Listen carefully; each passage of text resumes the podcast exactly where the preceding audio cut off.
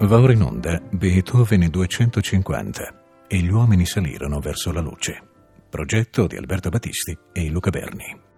17ª trasmissione. Le sonate opera 81a, Les Adieux, opera 90 e opera 101.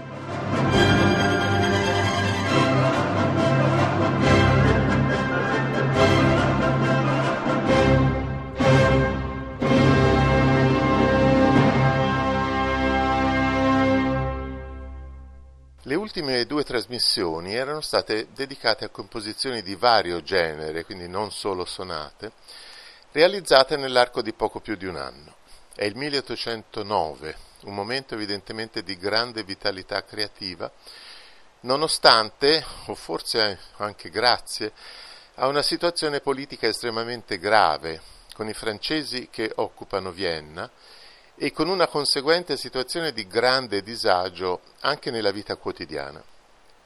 Il grande affresco del Concerto Imperatore, il quinto ed ultimo dei concerti per pianoforte e orchestra portati a compimento, aveva concluso la trasmissione precedente, ma la produzione pianistica di questo fertilissimo momento non si è ancora esaurita, perché anche questa trasmissione si apre con una sonata di questo periodo, e anzi con una delle più note ed eseguite, la numero 26 in mi bemolle, opera 81a.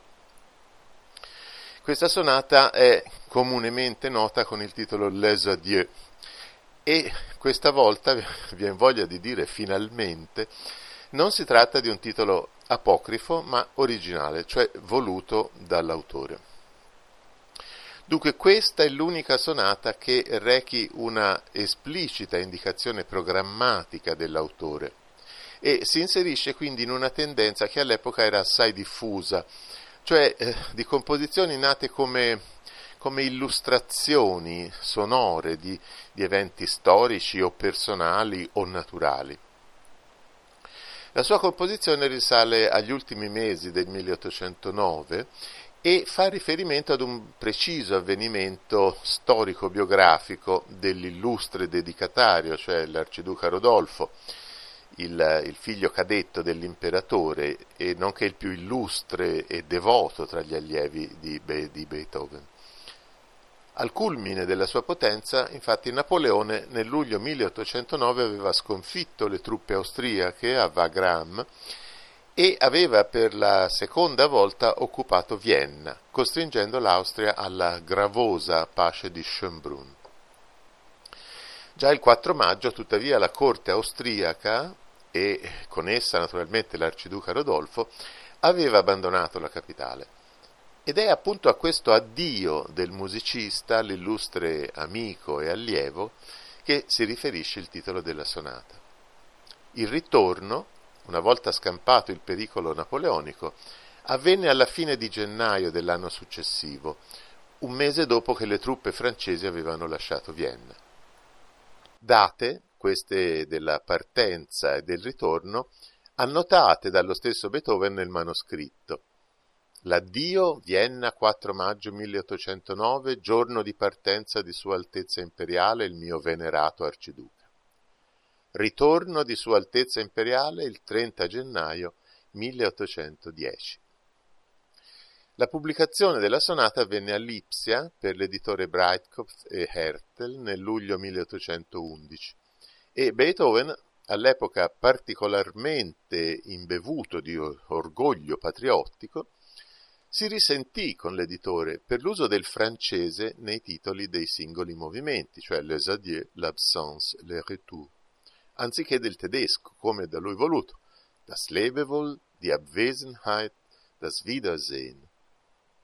A questa particolare situazione va anche ricondotto l'uso, inaugurato con questa sonata, di impiegare la lingua tedesca accanto all'italiano per le indicazioni di tempo e di espressione. La sonata Les Adieux è dunque un lavoro singolare, innanzitutto per la sua specificità programmatica, la quale, lungi da intenti banalmente descrittivi, ci dà una rappresentazione quanto mai efficace di 3 diverse e collegate situazioni psicologiche. L'articolazione formale è in 3 movimenti, il primo dei quali preceduto da 16 battute di introduzione in tempo lento e gli ultimi 2 collegati direttamente l'uno all'altro. L'adagio introduttivo si apre con 3 note discendenti, sol, fa, mi bemolle, armonizzate con una scrittura a 2 voci che rievoca inequivocabilmente il corno, sotto le quali sono indicate le 3 sillabe della parola lebevol. A questo semplice inciso è riconducibile anche l'incalzante primo tema dell'allegro, ed ancor più il secondo tema, di carattere invece più disteso e espressivo, ma in realtà pressoché identico al primo. Il breve sviluppo si muove tra incertezze e inquietudini, passando da smarrite rarefazioni a improvvisi scoppi di sonorità. La particolarità strutturale della forma sonata di questo allegro è l'eccezionale ampiezza della coda, contrapposta invece alla concisione delle 3 sezioni principali, cioè esposizione, sviluppo e riesposizione. Coda nella quale l'inciso tematico generatore assume varie forme ed è anche trattato a canone, dando vita fra l'altro a stridenti, quasi dolorose dissonanze.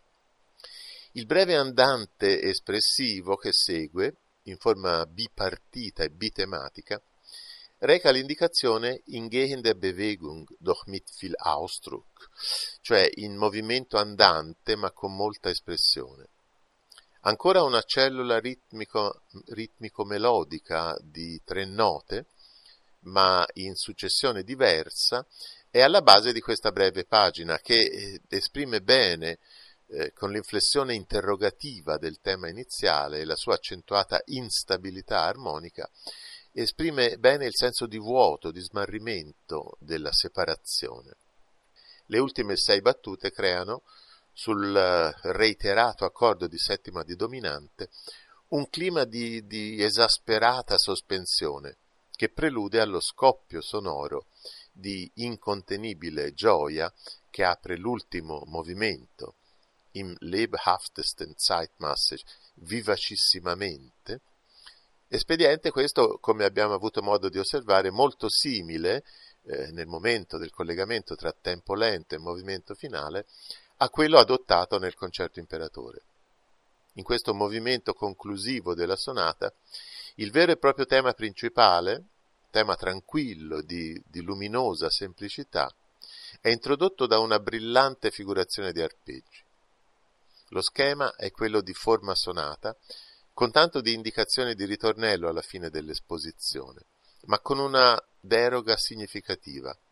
È omesso infatti nella riesposizione il primo tema, che peraltro è ben presente nello sviluppo, primo tema che ricompare tuttavia nella coda, in tempo più lento e con un andamento esitante, prima della esplosione di gioia finale sull'arpeggio di Mi bemolle maggiore. L'ascoltiamo, la sonata op. 81a Les Adieux, da un illustre pianista viennese, nato e cresciuto all'ombra dei classici, possiamo dire, ma che fu aperto anche a singolari esperienze come compositore e anche in ambito jazzistico. Friedrich Gulda.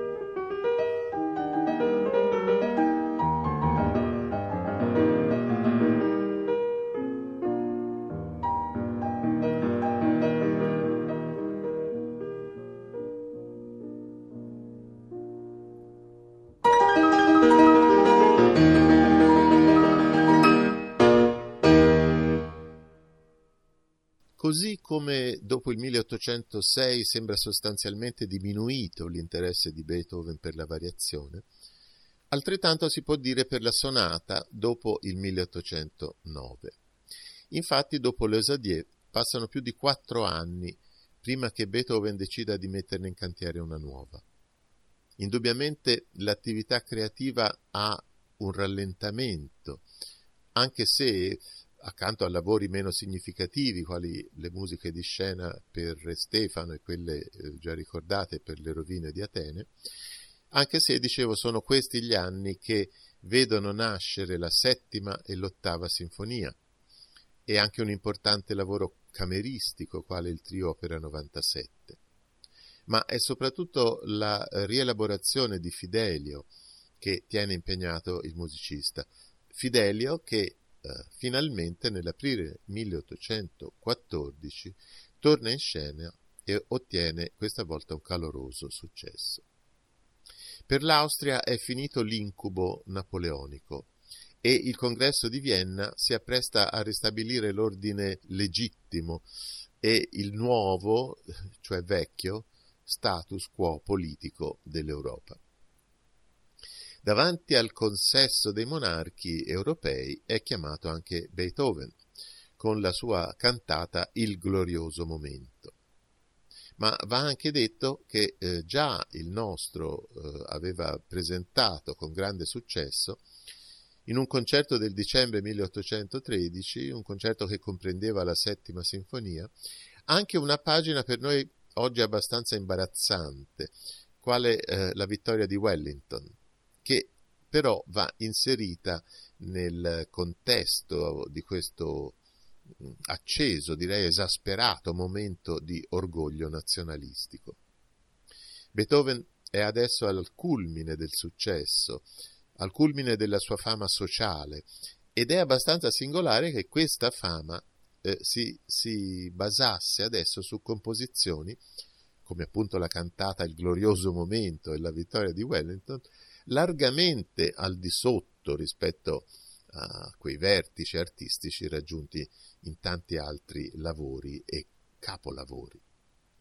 È questo dunque anche il momento della sonata in Mi minore opera 90, la 27ª delle 32, che si pone dunque in una posizione abbastanza isolata, anche perché precede di quasi 2 anni la successiva, la sonata opera 101. Nonostante la maggior distanza cronologica, la sonata opera 90 è tuttavia più facilmente assimilabile al momento delle sonate precedenti che non a quello delle successive. In particolare, il taglio in 2 soli movimenti di andamento mosso richiama già per questo fatto stesso la sonata opera 78, così come anche dal punto di vista tematico, mentre i 2 incipit dei temi iniziali, un motivo discendente nel primo movimento e ascendente nel secondo, sembra voler richiamare il motivo delle 3 note, l'Ebevol, che domina l'opera 81a. Il primo movimento dell'opera 90, Mit Lebhaftigkeit und durchaus mit Empfindung und Ausdruck, che sarebbe con vivacità e sempre con sentimento ed espressione, è in forma sonata, ma con un secondo tema, esposto alla tonalità di dominante minore anziché alla relativa maggiore, di minor peso specifico nell'economia generale della pagina. Formalmente concisa, essa è tuttavia dominata da una ricerca accentuata di espressione che si manifesta in un continuo alternarsi di tensioni e distensioni, di grandi spessori sonori e di misteriose rarefazioni, di slanci appassionati e di momenti invece di espansione più intima. Il tema iniziale si presenta come un organismo complesso e autosufficiente, con una prima parte pensata come una sorta di drammatica domanda e risposta, e una seconda invece più distesa liricamente. L'esposizione non presenta indicazioni di ritornello e lo sviluppo è interamente basato sul primo tema. Di sapore vagamente schubertiano è invece il tema che domina il rondò successivo, nicht zu geschwind und sehr singbar vorgetragen, tradotto in italiano non troppo veloce e molto cantabile, in tonalità di mi maggiore anziché minore, il quale si distende nelle dimensioni e in un'atmosfera poetica ormai pacificata e libera da tensioni drammatiche. La forma è assimilabile al modello di rondò sonata, con un secondo tema che espone una linea melodica discendente e che ritorna tre volte. Il terzo ed ultimo ritorno del tema principale funge anche da coda, la quale conclude la sonata in pianissimo dopo una serie di singolari, sensibilissime oscillazioni della dinamica e dell'agogica. Per l'ascolto di questa sonata opera 90, dopo tanti grandi nomi del passato e del presente, vorrei proporre un giovanissimo pianista italiano, 18enne quando nel 2016 ha registrato dal vivo un programma che includeva questa sonata nell'ambito di un concorso internazionale. Si tratta di Nicolas Giacomelli, un'esecuzione mi sembra che può ben stare accanto a quelle dei grandi nomi.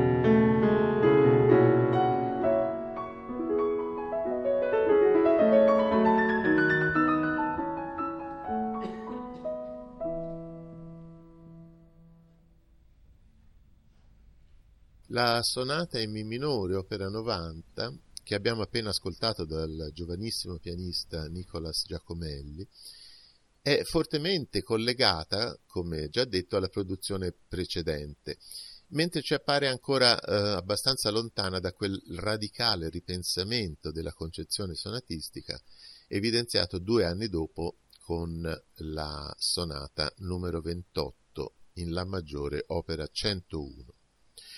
Tuttavia l'opera 90 ne introduce il clima poetico, un clima di espressività interiore. Di questa vicinanza ideale è un segno emblematico l'analogia di clima espressivo, ma anche tonale e anche tematico del primo movimento. Infatti la stessa tonalità, mi maggiore, del tema del rondò che conclude l'opera 90, apre quasi con le stesse note, ma nell'ambito tonale invece di dominante, il movimento iniziale dell'opera 101.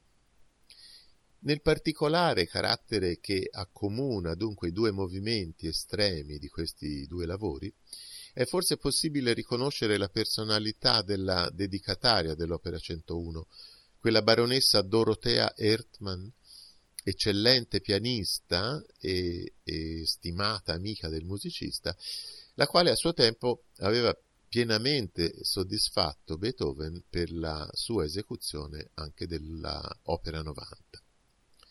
A questa nuova sonata l'autore lavorò nel corso del 1816 e la pubblicazione avvenne nel febbraio dell'anno successivo. Lo schema generale della composizione evidenzia un primo movimento insolitamente breve e di carattere espressivo, un secondo movimento dal vivace andamento di marcia e un breve adagio che introduce direttamente il grande finale, che è di nuovo in forma sonata.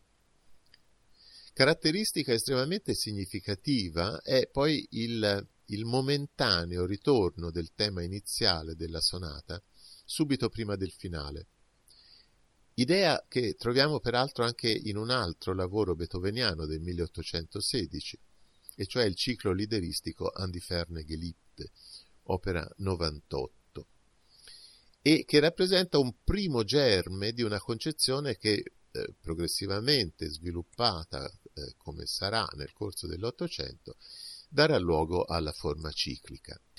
Ma nell'opera 101 si manifestano soprattutto alcune caratteristiche che ritroveremo in termini variamente accentuati anche nelle successive, le ultime sonate, e cioè una estrema concisione del primo movimento in forma sonata, come conseguenza di una sorta di svuotamento dell'idea tipicamente beethoveniana di contrasto dialettico fra primo e secondo tema, uno spostamento quindi del baricentro ideale della composizione verso l'ultimo movimento e non meno importante, un rinnovato interesse per il contrappunto, rappresentato nell'opera 101 dal trio a canone della marcia e ancora di più nel vigoroso fugato che costituisce l'episodio di sviluppo dell'ultimo movimento. Va anche osservato che una quasi perfetta anticipazione di questo schema formale della sonata lo si trova in un lavoro di poco precedente, e cioè la sonata per violoncello e pianoforte opera 102 numero 1, composta nel 1815 e pubblicata solo un mese dopo l'opera 101. Del carattere profondamente espressivo del primo movimento, etwas lebhaft und mit der innigsten Empfindung, e in italiano tradotto allegretto ma non troppo, come già nelle due sonate precedenti Beethoven abbiamo visto, usa anche il tedesco, anzi prima il tedesco per le indicazioni di tempo e di carattere. Del carattere del primo movimento, dicevo, si è accennato. L'inizio su di un'area tonale di Mi maggiore che stenta ad affermarsi come dominante della tonalità base che è La maggiore, è solo il primo segno di una mutevolezza armonica che è il riflesso di un continuo, delicato trascolorare di affetti. La marcia che segue, lebhaft marschmäßig, cioè vivace alla marcia, in tonalità di fa maggiore, porta una ventata invece di bruciante vigore ritmico. Il trio intermedio, per contrasto, introduce, come dicevamo, un canone a due voci ritmicamente statico e dall'incedere ambiguamente sospeso. Il breve Langsam und sehnsuchtvoll, adagio ma non troppo, con affetto, che reca l'esplicita indicazione su una corda, nella ricerca quindi di una timbrica del pianoforte delicata, di un'atmosfera profondamente intima, è di fatto un'introduzione a ciò che seguirà, come un raccogliere le proprie forze prima della esplosione di vitalità del finale, passando anche attraverso la rievocazione, quasi come in una fugace reminiscenza dell'affettuoso motivo con il quale la sonata si era aperta. Zeitmaß des ersten Stückes, tempo del primo pezzo. Il grande finale porta l'indicazione Geschwinde doch nicht zu sehr und mit Entschlossenheit, indicazione questa molto più dettagliata rispetto all'italiano che dice solo allegro, e che si può tradurre veloce ma non troppo e con risolutezza. È questo, conclusivo, il movimento più sviluppato ed è costruito non più come rondò ma secondo lo schema di forma sonata tradizionale, con tanto di secondo tema di carattere contrastante rispetto al primo. Un'ampia coda sembra spegnersi su un cupo brontolio di un trillo nel registro grave della tastiera, prima dello scoppio improvviso e luminoso dei possenti accordi conclusivi. La ascoltiamo, la sonata opera 101, in una bellissima esecuzione di Sviatoslav Richter.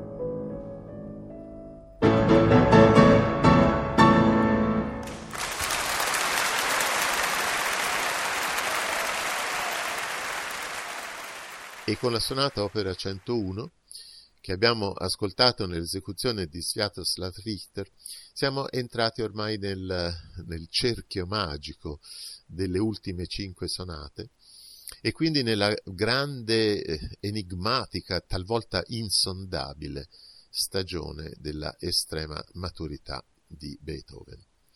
La prossima trasmissione ci riserverà la più grande e la più complessa creazione nel campo della sonata, cioè la gigantesca opera 106.